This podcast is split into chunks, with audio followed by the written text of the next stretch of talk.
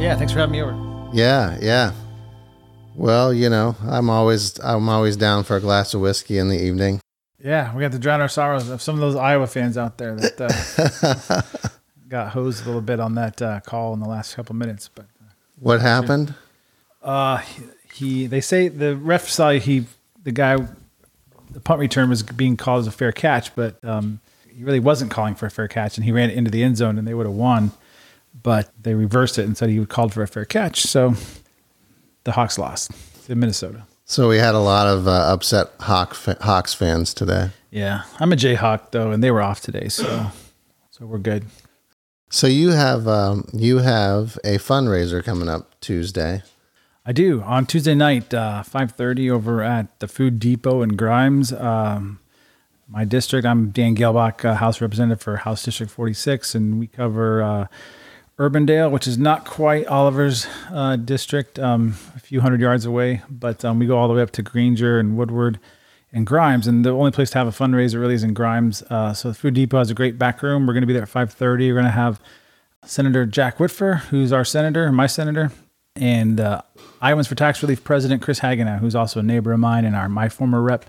He's a former former majority leader of the Iowa House and uh, works for Iowans for Tax Relief now. So we're going to talk a little bit of history about taxes in Iowa, but it's not that boring. I tr- trust me. Um, Jack and Chris are are good friends and go back a long way. Um, they can get a little history of uh, where they came from. They both came into the legislature in the minority. Jack was in the minority in the Senate, and they've seen kind of what uh, what can happen over um, a series of years when you get a majority and you start implementing conservative policies, including tax policy, what you can do with the economy and grow the economy in Iowa. And now with the trifecta, there's never been a better time to be a legislator in the state of Iowa. And so as a freshman, I've sort of rode their coattails, and so giving them a chance to to tell the story about where we've come from and where we're going for next session, preview a little bit, and uh, just have a good time and raise some uh, money. I think I want to hopefully scare anybody off that's going to be running against me um, next time. Um, but uh, we want to, um, yeah, have a, have a good time and celebrate.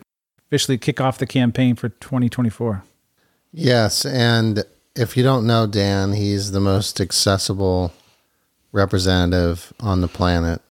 Uh, he'll return your calls, he'll return your emails, and you worked worked really hard this last session, especially for you know school choice, um, the parental rights bill, etc.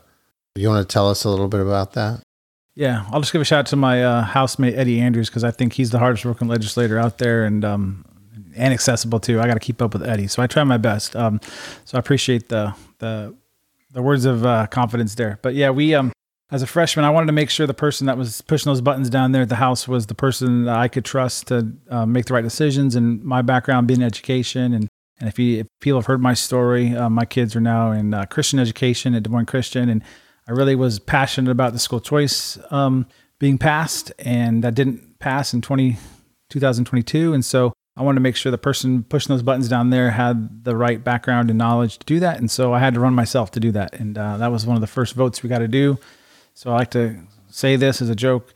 You know, that was the first policy vote we got to vote on after voting on some rules, and I could just do the mic drop after that and leave because that my work was done. But we actually got a lot more done during session after that. So is that really the one of the main reasons you ran was for school choice? Yeah, education in general, and um, uh, my business. My this, the legislature is just my part time job. What I do in real life is uh, I run the Mathnasium Learning Center over by Jordan Creek Mall, and so I've worked with education. Uh, we've been there for the last 13 years. Uh, my wife's a teacher, and she's um, a substitute teacher now. That was really one of my main focuses was um, getting in there, making sure school choice passed, but also fixing some of the, the cultural things that we really want to see. We're not against public education. I was on the Waukee School Board. I really appreciate what public schools do. We're not trying to take money from them. The whole pie is growing, and if tax dollars in Iowa are meant to educate Iowa kids, we've put a lot more money into educating Iowa's kids through the ESA program. Um, but we also did a lot of things like with the Senate File 496, which you've talked a lot about on your podcast and, and YouTube videos, where we um, did a lot of things in one bill. Um, we protected students that wanted to transition, made sure that parents were involved in that decision. We protected K through uh, K through six to make sure we weren't talking about those sensitive issues in uh, K through six regarding gender gender identity and sexual orientation. We also did uh, a book bill to make sure uh, sexually explicit pornographic books weren't available for students in the library. They're not banned. You can still buy the books and, and see those books anywhere you want to buy them on the internet or in your own home, but we don't think those are appropriate for the school setting. How does the Republican Party do better at promoting those ideas? I mean, because it's not book banning, and like you said, it's just um, age appropriate material, making sure there's not pornographic material. But you see from this this liberal side or the left side or whatever you want to call it, they're really promoting that there's book banning going on. I even, you know, I went to the half price bookstore one day and there was a petition on the door that you could scan with a QR code to sign this petition to prevent book banning in Iowa. Do you think there's a way that we can? I mean, because anytime somebody actually reads the bill or sees the books that that are in question, they're like, "Oh no, we don't, we don't want to, we don't want our kids seeing that stuff." But that's not what's being promoted in the media. How do we, how do we work on that? How do we combat that?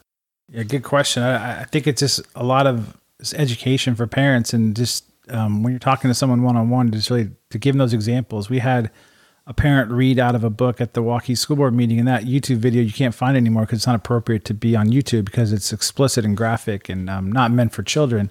Um, we also had the cam when we were running that. Um, we had a House Oversight Committee on these books, and we had um, one of the news channels said they couldn't show those pictures because they couldn't show them on the 10 o'clock news. So when people see this stuff, they're not for it. And so um, once you get in front of people and they see what's actually in these books, um, it's not against any sort of group or identity. It's just really we don't want kids exposed to sexual orientation and those kind of things, sexual explicit things in their books at school. And so I think it's just an education piece. Um, there's you know a lot of grassroots efforts to get the word out through um, groups like Moms for Liberty who get a bad rap and um, they say they're um, a hate group and they're they have all this dark money and that's not the case at all. They're just a bunch of concerned parents and I think that's what I saw when I was on the school board, and that's what I see with parents that are coming down to the Capitol every day to lobby us as legislators to say this is not right. We want to see change. Um, and really, when you talk to school administrators, I met with a, another school administrator uh, yesterday. Actually, you know, they appreciate having some guidelines now because it is we set the law and they can follow the law, but they can get the teachers back to teaching they're there to teach. They're not there to do anything else, and they can get back. And it's in some of these districts, a lot of rural districts too. It's not really that big a deal, but there's a few bad actors around the state. There's a few school districts you've probably heard of in the news that are that we have to create these laws for. But I think now that we have these these guidelines set up and these guardrails and, and policies available, obviously school districts are thanking us behind the scenes, saying, "This is going to get us back to what we need to do," and that's really to focus on student achievement, and that's really what I want to see, what I've been dedicated my personal life to, is just having students achieve better. In, in whether it's in my business in, in math specifically, or in the state and public school, or in private school, wherever kids are educated, we want to see student achievement. We don't want to see culture wars. We don't want to see politics in school buildings. We don't want to see sexually explicit materials. We want to see student achievement. And that's the goal of what we're going to be focusing on in the education committee next year in the Iowa House. That's wonderful. And, you know, we did see it in the rural school districts too, I think with uh, programs like Second Step, right. the SEL program, we didn't see near the sexually explicit books. I mean, there were still books edifying the hero who was the transgender kid that was, you know, confused about their gender in elementary school. And yeah, I think some of those rural school districts, you don't see the media attention. Like the, you don't like see the, the media like attention, the although the Waukee, the, yeah. yeah. Van Meter, we had some media attention. We had right. the Des Moines Register there. Um, there were parents that were concerned. You know, it was this last year that was the real, they started to see all this stuff coming through in the elementary school. And by day six of school, parents were talking to administrators.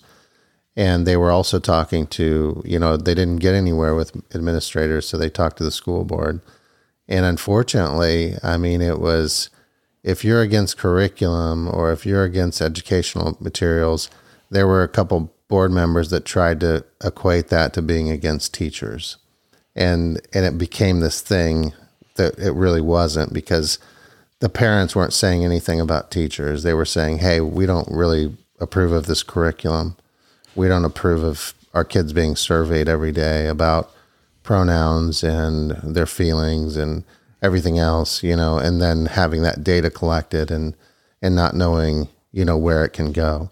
Right. So it's it was wonderful. They eventually put together a petition and had 30% of the the voters sign it and they still didn't make any great progress.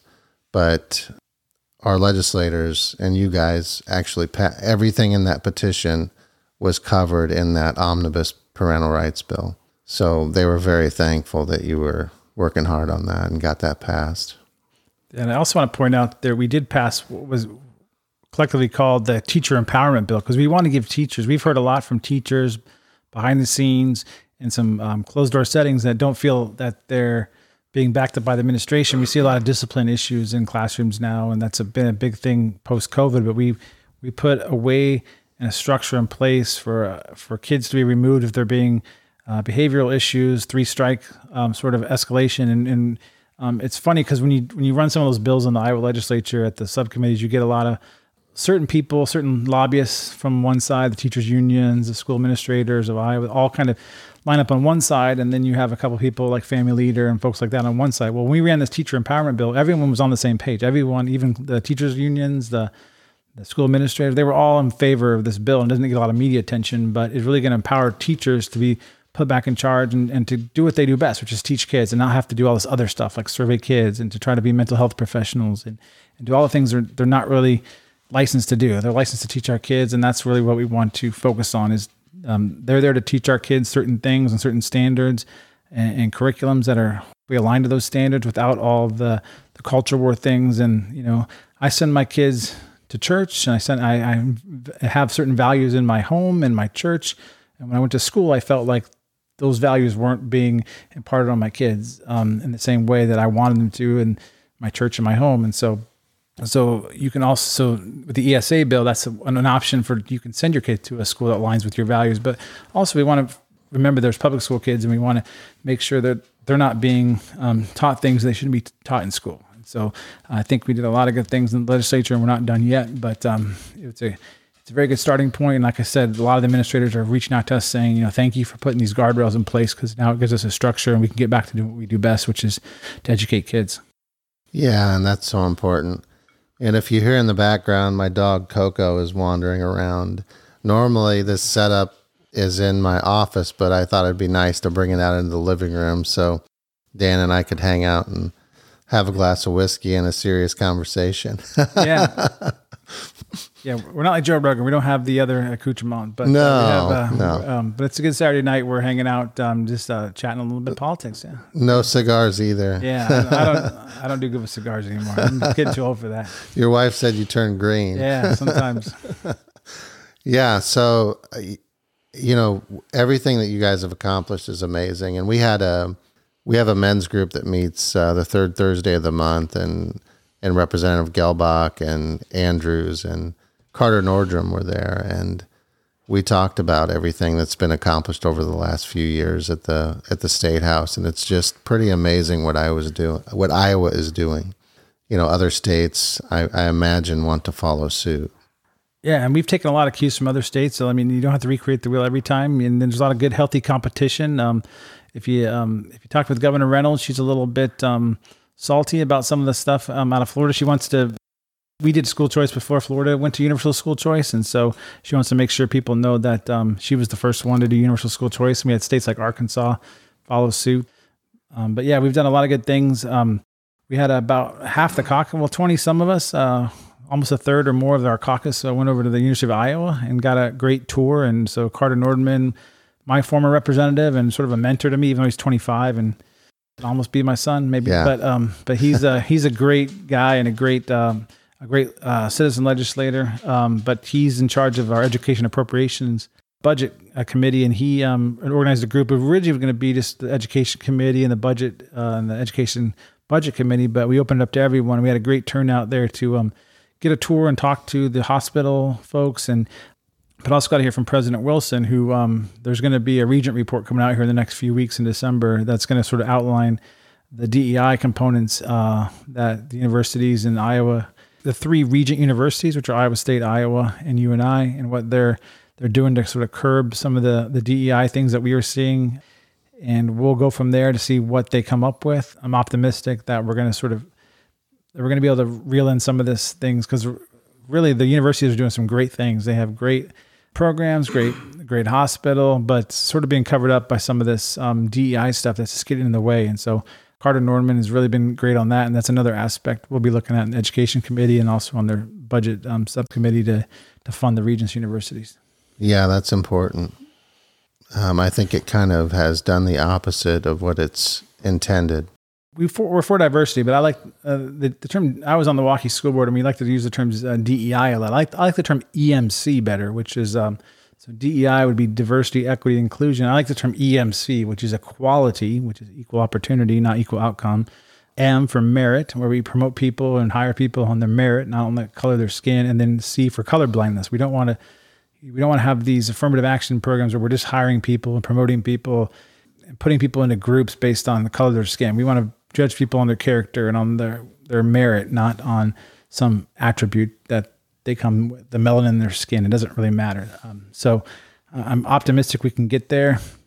There's some good things happening, but um, like Carter said in our in our meeting the other day, you know, you have to have 50 for any legislation, you have to have 51, 26, and one. So 51 House members, 26 senators, and one governor to sign off on any legislation. And so there's no specific bills yet we're, we're talking about for that, but there's a budget that gets uh, brought up for that. And there's some other things we're going to look at on the education side. I don't want to spill the beans too much because we have to have some negotiation with the governor and the Senate too. So, um, but we're planning on some good things for next session. Oh man, I was hoping you would spill the beans.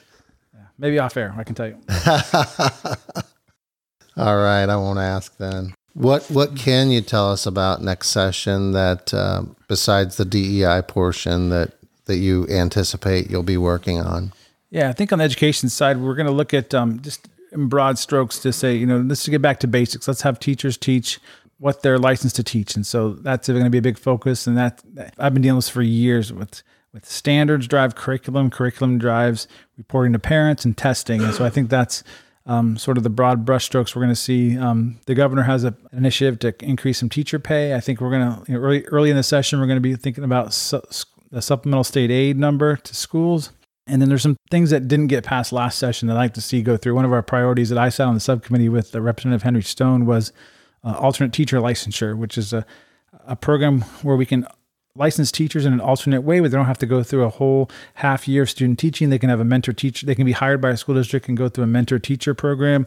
So for career and tech ed, for folks that want to teach welding or or the trades or business, um, they don't have to go through the traditional teacher track. There's an alternate way to do that. And so um, we had a lot of pushback on that piece of the bill. However, if you're a, if you're a school principal or a superintendent that's hiring a teacher, we've been hearing that they want more applicants. And so this is just a way to get more applicants. And if you don't want to hire that person that went through an alternate teacher licensure program, then you do not have to hire that person. But we want to provide a pathway for that.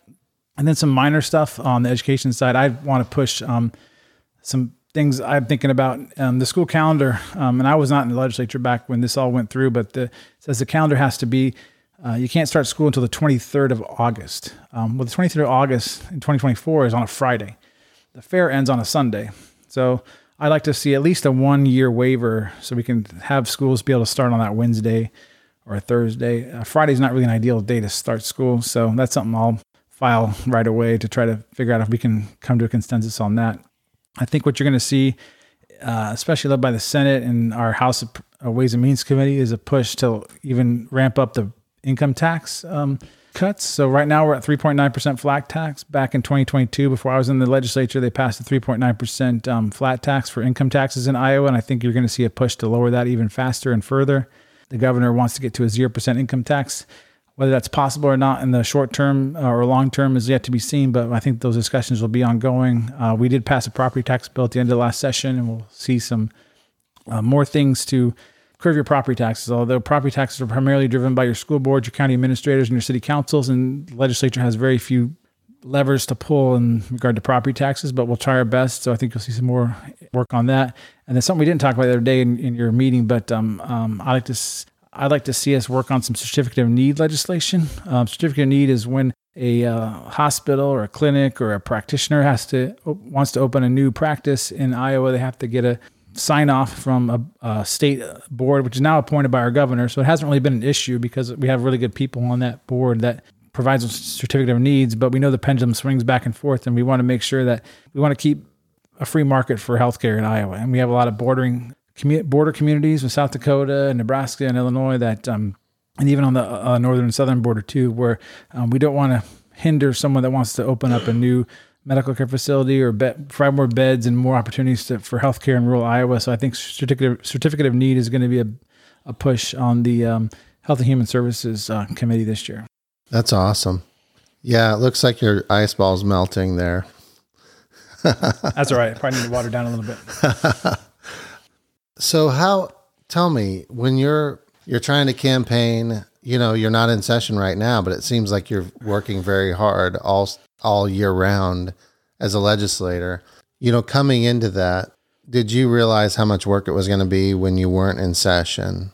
No, that's a good question. Um, now, running for office and campaigning and knocking doors is a full time job. And I was out today for a couple hours knocking doors in Grimes today, and I'm working with some school board candidates too to help knock some doors. But um, but it really is a full time job, and you only get paid a part time salary. So it's still kind of tough because I have a business to run too with my own my own job. But um, but even yesterday, Friday's my day off, but I I, uh, I met with the school superintendent from my district, and I was up. Uh, I was in uh, Woodward Granger High School yesterday, and in uh, two different periods of uh, IJAG, which is Iowa Iowa's jobs for American grad for America's graduates. Um, so it's a great program. Uh, former legislator Garrett Gobble um, was there with me. He runs that program and sort of the he isn't running, but he's the legislative liaison for that program. And we met with some um, really uh, industrious high school kids up in Woodward Granger. And so I spent my time doing that. Um, I was at the Holocaust rededication the other day. We're at the University of Iowa. We're about to go back into caucus here in the first of November to talk about priorities for the next session. So there's a lot of moving parts here in the off season. Um, got a tour of the Des Moines Waterworks last couple weeks ago or week ago.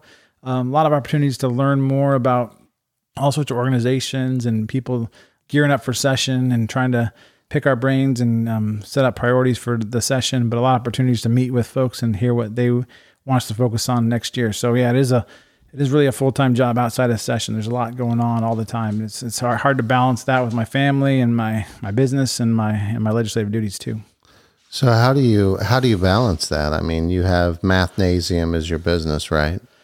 Yeah, it's just trying to trying to delegate as much as I can, trying to make sure I hire good people. Uh, my wife's back in my business, trying to uh, help me out a bit. My business has kind of gone down as I've campaigned and run for office and been gone for session. My business has kind of gone down a little bit. So and I'm trying to work to get that back to where I need it to be. Um, well, tell us about your business a little bit because the first meeting you came to, there was somebody in our group whose kids had gone through Mathnasium.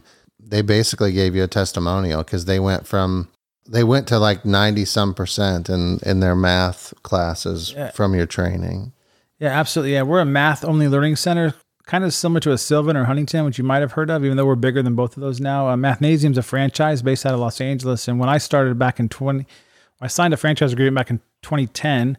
We opened in January 2011, so almost 13 years ago. Um, so what we do is we we assess kids. Um, there's no risk or obligation to have a kid assessed, and then we um, put together a learning plan based on those assessment results to, and we can meet a kid exactly where they're at. So we're not like school where they have to be on the same page or the same textbook. We can meet a kid exactly where they're at through a number sense approach, which really teaches kids math in a way that makes sense to them.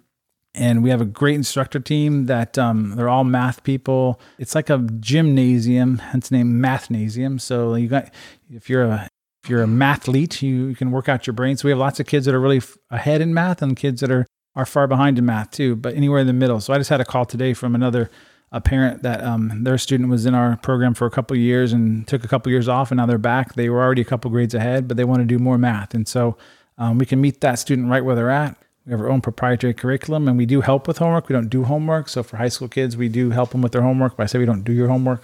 It's been a blessing. Um, we're one of the largest centers in the Midwest um, in our seven state region.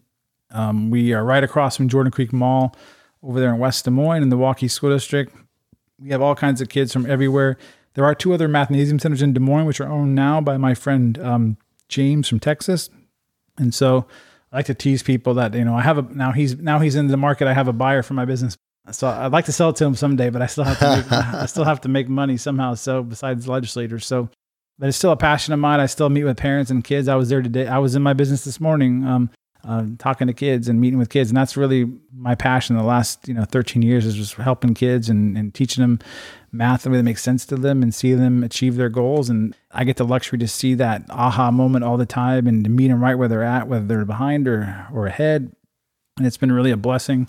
You know, I can see that's really where we want, um, schools to be too. We want to be able to meet them right where they're at, where we can meet every kid. And I say to parents, you know, we don't do standardized tests. We don't we don't tell your kid. We don't tell parents this is where your kids at or grade level your kids at. I say these are the skills your kids needing to. This is the skill gaps we have. These is the program and the, and the learning plan we have for that student, and we can meet them right where they're at.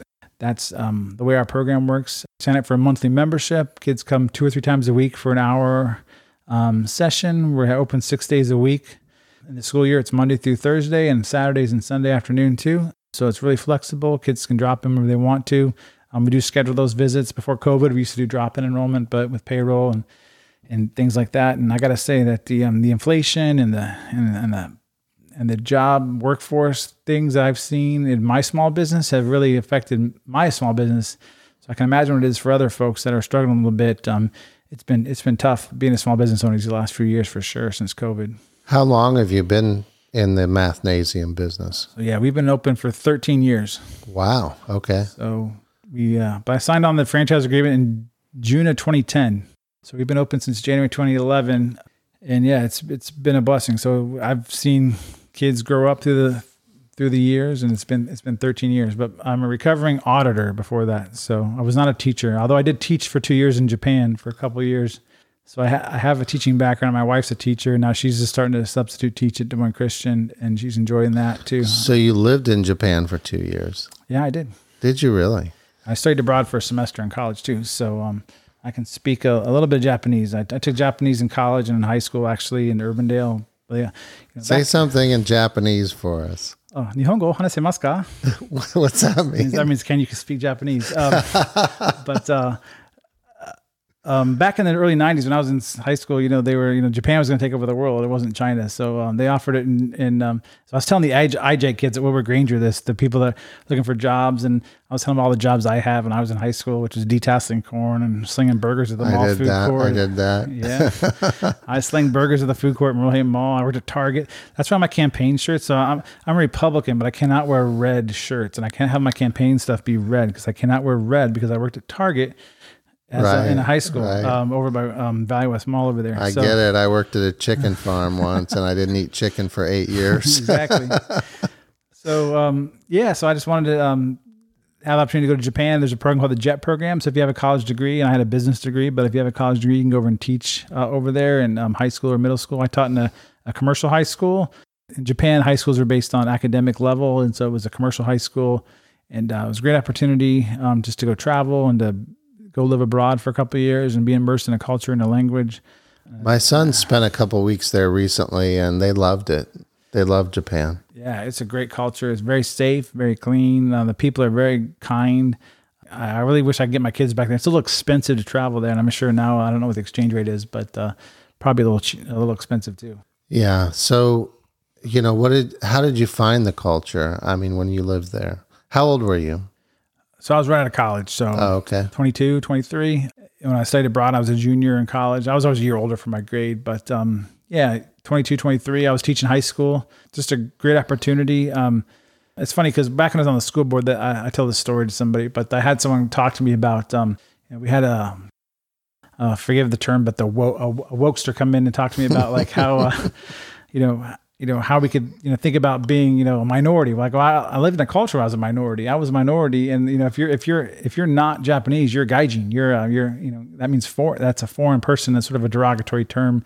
And so you you get looked at. When you walk down the street you get looked at. And I was trying to explain to someone a Japanese person one time like if you walk down the streets of California or, or Iowa or wherever you're at in America no one would look at you twice. You just you're just a, we're a melting pot where everyone just they don't judge you on your parents or what nationality you are. But in Japan, you're if you're a if you look like me, you get judged uh, right away that you're not Japanese, and so it's really hard to um, assimilate to that culture and to be in that. But it's this really welcoming culture and really kind, and they want to learn more about you and speak English. And um, it's funny because I I had two there was two jet program folks at my high school. In the first year I had a, a British guy named Merv that was with me, but the second year I had a uh, a nice young lady from California. Her name was Courtney. She was half Japanese, half Chinese, and she looked Japanese enough to pass as a Japanese lady. And so when people would come up to us, if we were eating lunch together, they would always talk to her in Japanese. And I spoke a lot better Japanese than she did. And so it was always kind of funny to see her um,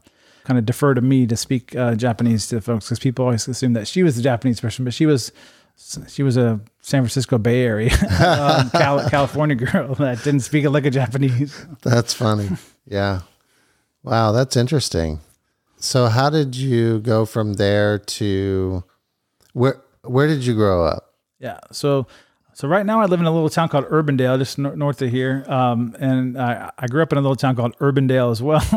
so I'm in my hometown. Um, but uh, I told the story to the. I, uh, you grew up in Urbandale. Yes, exactly. Okay. Yeah, in Polk County, about 80 blocks east of where I live now. So okay. Um, so I never thought I'd be back to Iowa though. I got out of Iowa as fast as I could. So um, so I told the story to these high school kids yesterday. So this is kind of a funny um, full circle thing. But if you want to hear it, I if you have time, yeah, I've got all night, man. All right, so um, we've got mm. uh, two bottles of whiskey left yeah. here. So, so yeah, I grew up in Urbandale. Um, went to Urbandale High School, graduated. I was a Jayhawk. Now it's J slash Hawk, and I wanted to get to Iowa as fast as I could. So I wanted to go to a big college that had a Japanese language program and a good business school, so I could go to University of Iowa. Now back. We just got a tour of University of Iowa in Iowa City. It's a great town now. It's very diverse and very um, um, very clean and very great city right now. But back in the 90s, it wasn't that way. I didn't feel like Iowa City was my jam back then. Isn't that funny how you always want to get away when you're young, but oh, you yeah. always want to come back when you're older? Yeah, Iowa sucks you back in, that's for sure. So, um, so what I did is I went, um, I went to Kansas, University of Kansas. That's why I said Rock Chalk Jayhawk at the beginning. They were off today, but um, yeah, big, uh, big Kansas fan. Went down to the um, University of Kansas, which is in Lawrence, Kansas, which is about a half an hour from Kansas City, so it's very close to Kansas City. Um, good business school. They had Japanese program. I wanted to march in the marching band. Did that. Played trombone. But um, yeah, I wanted to get out of Iowa. And I have a twin brother too. Um, my twin brother, he went to Iowa State. So I, I, was always known in high school as one of the Gehlbach brothers, and no one knew my first name. And so I wanted to. No one knew me as Dan. So I wanted to be away from my brother. And so so I went to Kansas, and it was a great experience. Um, didn't know anybody there. No one from my high school. Nobody ended up joining a fraternity in my sophomore year, Lambda Chi Alpha. Made a lot of good friends over the years. Got a chance to study abroad, uh, study business, and so I went overseas after college for a couple of years. And um, when I was in Japan, a funny thing happened. Um, if you remember, um, 9/11, 2001, something happened. Yeah, and uh, that was a very somber day. It was the end of the day for me, and I was a teaching high school at the time, and um, you know, the world kind of changed that day. And so, um, and then uh, through that, a lot of things, when I came back to the States in 2002, um, a lot of things were different. And some of the jobs that were there before in the accounting industry and the um, sort of the um, uh, consulting industry weren't there. And, you know, I wanted to go be an investment banker in New York City or somewhere. I, I had no ties anywhere in the world. So it's a long story, but um, my sister in law, who my brother married, there's a works, there's a company called, um, it was then called the Audit Bureau of Circulations, which audits newspaper and periodical circulations throughout the country. And you can be based anywhere. Some folks are based in certain towns, like Des Moines had a, a magazine circulation. We send those magazine cards in to sign up for a magazine. They all go to um, Des Moines. Long story short, they needed a newspaper auditor in Northern California. So I said, well, I don't have any, I've never been to California except for LAX airport, but I'll go to California. So I, so I lived in Sacramento, California for a year and traveled 100% and became a newspaper circulation auditor. And so I tell this story too. Um, so what do you do when you know nobody in Sacramento and you have a per, and you're on a per diem and a hotel allowance and you're in Riverside, California, and you have a weekend? What do you do for the weekend? Well, you don't go back to Sacramento. You go to Vegas, right? so, um, well, but my good fraternity brother was living in Las Vegas with his now wife, and they had a, and so I, I spent the weekend there, and they had an extra room there, and I said, well, I could rent this room from you and never be here.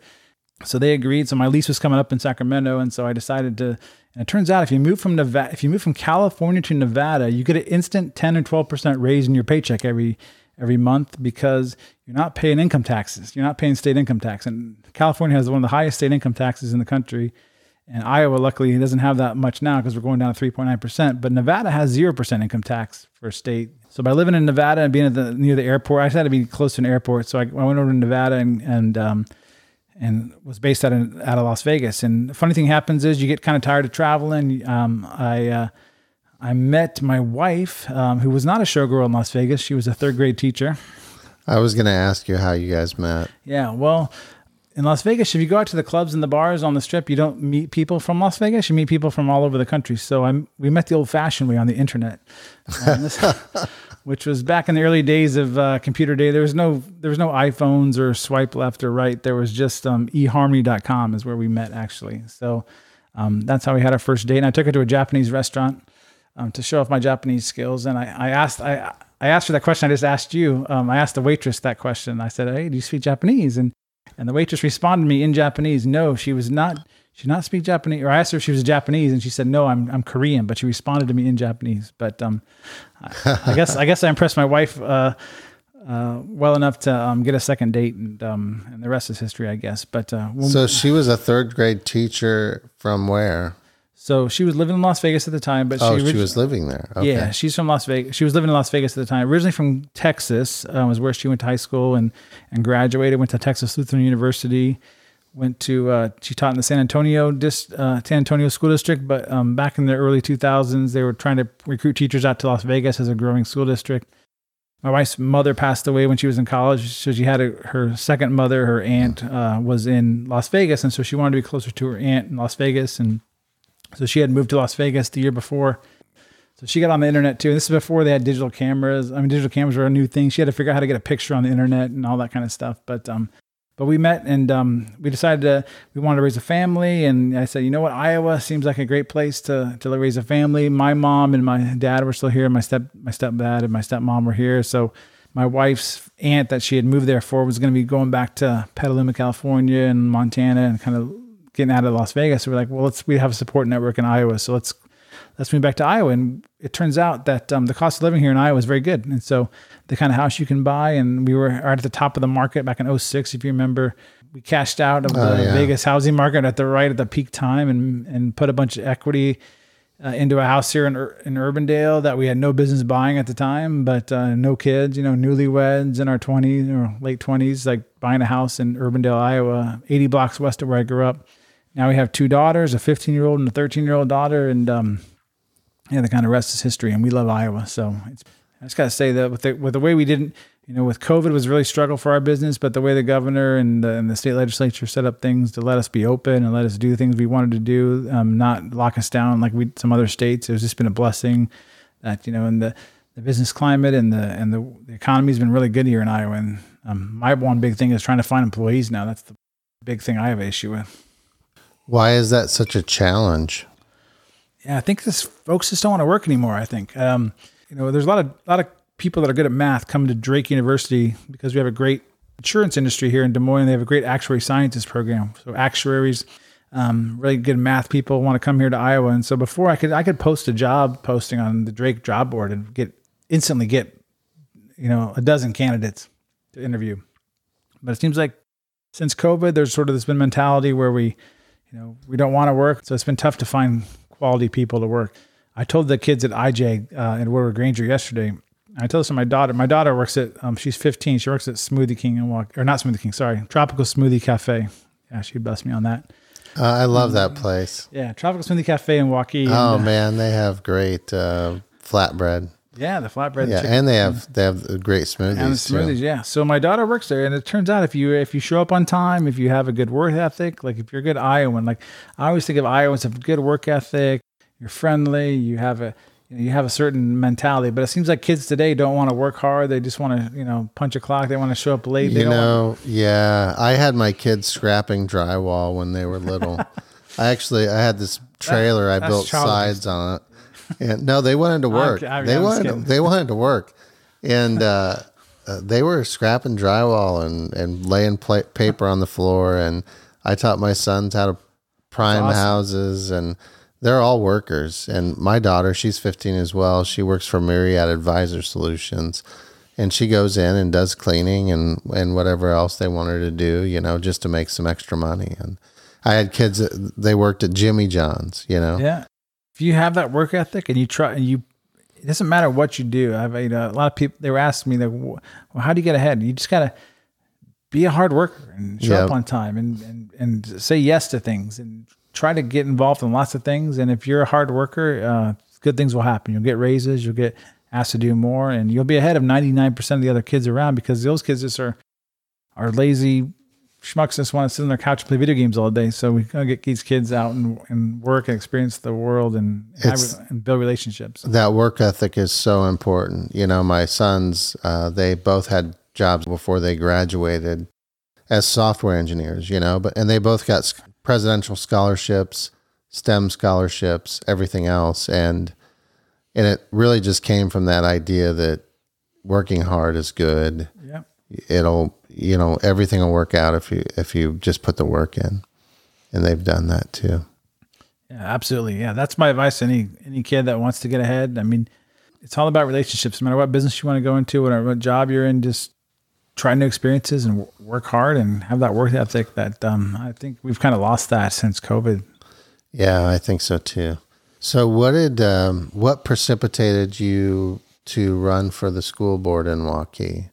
Is that is that where the politics started, or what was there anything before that? Yeah, I never really thought of myself as a politician or wanting to run for office. I thought maybe 20, 30 years from now, when I'm retirement age, I would, um, you know, do something political. But I've always been political, and um, I think I was telling my wife and my in my school newspaper. I think my, my twin brother got elected to be the most uh, likely to be a newscaster because he was on the morning announcements every day, and he actually is a newscaster. He he's a reporter for WSB in Atlanta, Georgia. Um, he's doing really well for himself. But um, I was elected, I think, most likely to um, replace Rush Limbaugh. I was that. but because I, used to- I used to wear a. Rush for President shirt and debate my high school government teacher uh, back in the 90s um, about politics. But I never really saw myself in politics. Just in being involved in the community and being involved in my business and um, being involved on the Waukee, doing the Waukee Leadership Institute or the West Des Moines Leadership Institute and being on the Waukee Chamber Board and being on the Waukee Community School District Board, being involved in my church, being involved in the schools. Just thought, um, you know, I would throw my hat in to be on the school board. So I, I lost my election in 2015, the first time I ran for school board. But in 2017, I didn't run. But in 2019, Waukee went through a, a period where they got state audit report where there was some um, reported uh, potential misappropriations of funding. We had a, um, a superintendent resign, and then another superintendent um, get replaced, and there was some some things in the media that weren't quite wholesome. And so I thought, with my background in auditing and numbers and math, that I could lend that to uh, the Waukee School Board. And I was just involved in the community. I thought this is where I wanted to serve. Um, I always wanted to serve my community. I had taught Sunday school. I had volunteered at church. I had been on the chamber board. I had done all these things. I thought the, the school board just was the next logical place, being an education space, talking to teachers and being involved.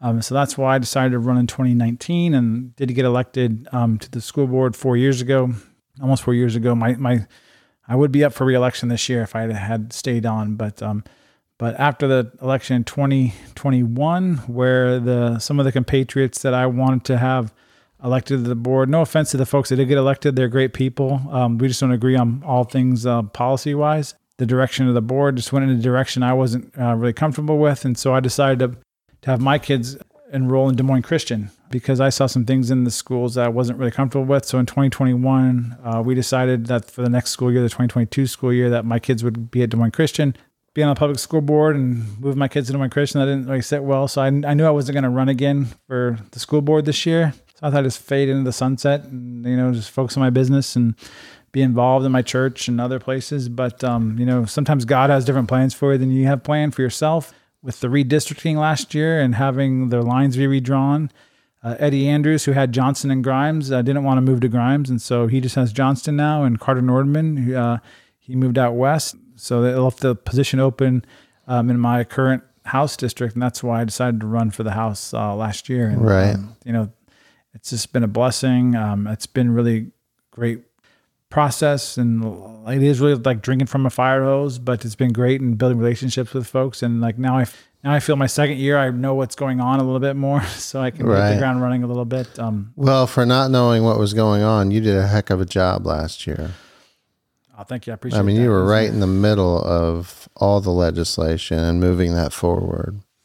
Yeah, it's it's it's it was really great. We had 30 out of the 100 new mem- 100 member uh, House representatives. There was 30, 36, 39, uh, somewhere in there, new members. But in our caucus in the House, uh, we had 64. We have 64 Republicans serving in the House, and uh, I think it's something like um, 20, 20 some of I can't remember the number, but uh, quite a few re- freshman uh, representatives. Just because redistricting and um, a lot of things happened. So. Um, a lot of new faces in the Iowa legislature this this last year. Yeah. So it'll be great to get back. I know I got to see a lot of my a lot of my friends and my fellow legislators in Iowa City a couple weeks ago. But it'll be good to see cauc and caucus here, and then you know hit the ground running here in January when we start back up um, for the second year of our General Assembly here. And did you say uh, Carter was was this last year his second year or his third? Second term. So Second term. So Chris Hagenow um, was the former majority leader. He was my representative. So he did not run in 2020, and so Carter Nordman ran in 2020. So Carter Nordman was the youngest legislator, and um, but he actually ran against another young young person back in 2020. And the election 2020, if you remember, was sort of a weird election. It was during COVID, and the Democrats weren't knocking doors, and it was just kind of a weird cycle. But um, but Carter won, and um, he's a great legislator and a great mentor for me. He got um, he was on Fox News and um, for getting the uh, Pledge of Allegiance bill passed through the Yeah, House. Um, yeah. That's where his sort of claim to fame, where he um, he all Iowa schools weren't required to um, say the Pledge of Allegiance, so he ran that bill through the Iowa House and um, championed that bill and ran it to the House to get every school to require to say the Pledge of Allegiance every year, offer it. So, you know, Carter said he had never said it. And he went to Adel. I as a parent, I didn't know that there were schools that weren't saying the Pledge of Allegiance back before Carter had that bill passed. I would say, you know, I don't remember ever saying the Pres- Pledge of Allegiance in Urbandale schools, even in, Really? even in the nineties. I grew up in Winterset and we always said it at the beginning of class. Yeah, I guess. Yeah. I don't remember saying it. Maybe we did, but I don't remember. And especially in high school, we never said Yeah. it. Yeah. Yeah. This is in the early '90s. Yeah, that's interesting. So that's yeah, that was an eye opener. And you know, the guys at our meeting, they were very impressed with Carter. I was impressed with Carter. Twenty five. I mean, just so well put together, solid, solid young guy. Yeah, and uh, it's funny because he, he he ran for mayor of Adel back in the, when he was just out of college, just in college actually. As a you know, he's a seasoned veteran of politics, and he's only 25. I uh, that like I call him a kid, but he's not. He's a mentor of mine, and he's just wise beyond his years, and um, he's been a great friend and mentor, even though. Uh, he's only 25. Um, Yeah. kind of makes me feel old because I feel old now because I'm I'm older than my uh, my congressman, so I'm older than Zach Nunn, and I'm older than Ron DeSantis actually by a year too. So I feel a little um, who I've endorsed for president, but that's another. Yeah, that's right. But, uh, you endorsed Ron DeSantis. but uh, yeah, he um, so I feel a little old now, but uh, I don't I don't feel old, but uh, I'm getting some gray hairs, I guess. My my daughter driving to school. That's that's the one thing that makes me feel old. Is, is and she's driving. 15, right? Yeah, about to turn 16 here in a couple months. And you have one daughter, two daughters. two daughters. Yeah, 15 and 13. So Oh, a seventh 13. grader and, a, and a, a sophomore. Do they get along? Most of the time. Okay. Yeah, I just remember my daughters fighting like cats and dogs when they were younger. Yeah, high schoolers and middle schoolers don't tend to mix really well, but um, they get along pretty well. And, and because they both go to Des Moines Christian, um, my my older daughter ha- has a school permit, so she gets to drive her sister to school every day. So that's that's actually been a good thing. From frees up some time for my wife, who was her chauffeur. But um, I really wish, um, you know, in the Iowa House last year, we got out of the education committee, but never went beyond that. But we had a bill to um, expand the school permit to allow kids to drive if they're on a school permit to work as well. yeah, that's that makes sense. And that really would have been a blessing right now for my family. I can tell you that. Um, Why didn't that make it out of? Did you say it didn't make it out of subcommittee or it made out of committee? committee. It made out of our committee, but it didn't make it to the floor. I think there's because if you think about in Waukee and Clive and Urbandale where we're at right now, it makes sense because if you're going to drive three miles or five miles to, to high school or Northwest High School or to Des Christian, why can't you drive you know 0.2 miles or three miles to go to your part-time job? But in a lot of rural school districts, it's up to 50 miles max, and so I think the the hesitation is to have kids drive to work up to 50 miles. Um, Oh, up to fifty miles. yeah, because in some in some rural school districts, you have kids on school permits that can drive, you know, 30, 40 miles to school. If we did the same same parameters for a school permit to drive to work, you could potentially have kids driving 30, 40 miles to a school.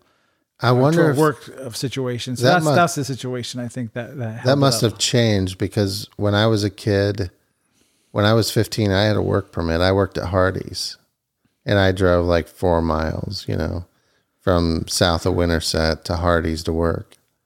on a school permit. I thought it was a, I thought it was, I thought I had a work permit. Uh, maybe that was a different thing. But on a school permit, you can only drive to school. You can't really drive to a work or. Uh, Maybe I wasn't driving. or even to like a, or even a math learning center after school, which I've had some I've had some kids tell me they drive on the school permit to my center, but I wouldn't I won't out those kids, but uh, it's their parents that allow them to do it, not me. So um, Right, right. I won't out them, but um, but they're going around. If you're going to drive, you know. a few miles to school, you might as well drive a few miles to work. And uh, we did pass a bill last session to um, expand the work uh, parameters for kids. And so, for example, my daughter's uh, not 16 yet; she's 15 and a half, but she can work until 9 p.m. now on a school night rather than just um, 7 p.m. So Now is that 14 di- 15 that is that different than the federal law? the federal law is overarching. I don't know if it, it doesn't restrict the hours, I believe, but um, the Iowa law before was you could had to work and you can only work on a school night till seven o'clock if you weren't 16 yet. So you can only work till nine. Now you can work till nine. Yeah. But the thing about I- it is a lot of kids. Was that on a school night or a school night. But yeah. on the weekend you can work weekend, later. Summer you could work later. Yeah. That's interesting. But a lot of kids are in activities. They're in show choir or sports or they're, Uh, they're soccer practice till 7 nine o'clock. thirty. Yeah. Yeah, 10 so o'clock. nine o'clock made sense. Um, another thing in that bill that got a lot of um, ink from our newspapers and time on television was the um, for 16 and 17 year olds if they have permission from a parent and they're working in a primarily restaurant environment that's not a bar, which is mostly a restaurant, they can serve alcohol, um, which means they can deliver a drink f- from a bar to a table if they're 16 or 17 with permission. Before that, before the law passed, it was just you had to be 18 years old. Yeah, that that makes sense. I, I don't think they're going to be drinking the the drink on the way to the table. Yeah. All right. Well, I think we're coming up on an hour here, Dan. That was quick. Yeah, yeah, fantastic. I, uh, you know, this wasn't prepared at all. You kind of suckered me into this. I was I, I show up to grab some equipment and uh, I get suckered into a podcast. But yeah, I'm like, fun. hey, you want to do a podcast? hey, why not? All right. Well, thanks so much, Dan, and thanks for everything you do for the state. Um, please support Dan. How can they, if somebody wants to enroll in Mathnasium, how can they find that? Yeah, just go to mathnasium.com backslash West Des Moines. You can just give it a goog, I say, you know, to the kids uh, these days. Is that is that relevant terminology, or Yeah, do they yeah. cross their eyes at you and think roll their eyes? Probably, yeah. Just, you can Google it. Uh, it says Mathnasium uh, backslash West Des Moines. We're out by Jordan Creek. Um, uh, for the campaign, we're doing a big event on Tuesday night at Food Depot in Grimes. Starts at 5.30. Um, you can go out and my, I have a website. I don't keep it up to date that much, but danforiowa.com. But if you go to Facebook, that's where I keep most of my updates on what I've been doing. So uh, facebook.com backslash Dan, the number four, Iowa. Um, you can find me on Facebook. That's probably the best way to keep uh, in touch with uh, the events and what I've been doing day to day and keeping up with um, appearances I've been making as far as um, legislative stuff goes. And then um, we'll be back in session here in a bit and I'll have a newsletter. Sign up for my newsletter. There's a link on my website. You can find it on Facebook and click on that um, link and you can go right to my newsletter and s- sign up to subscribe to my newsletter. That'd be a great way to keep in touch with me and to figure I'll, out what's I'll put on. that in the description. That's a great newsletter. Yeah, Dan does a good job updating everybody. News from the front row. Just I had a new one last. Yeah, so I sit on the front row, so it's called News from the front row. So All right. I know. All right. Thanks, brother. Yeah. God bless you, man.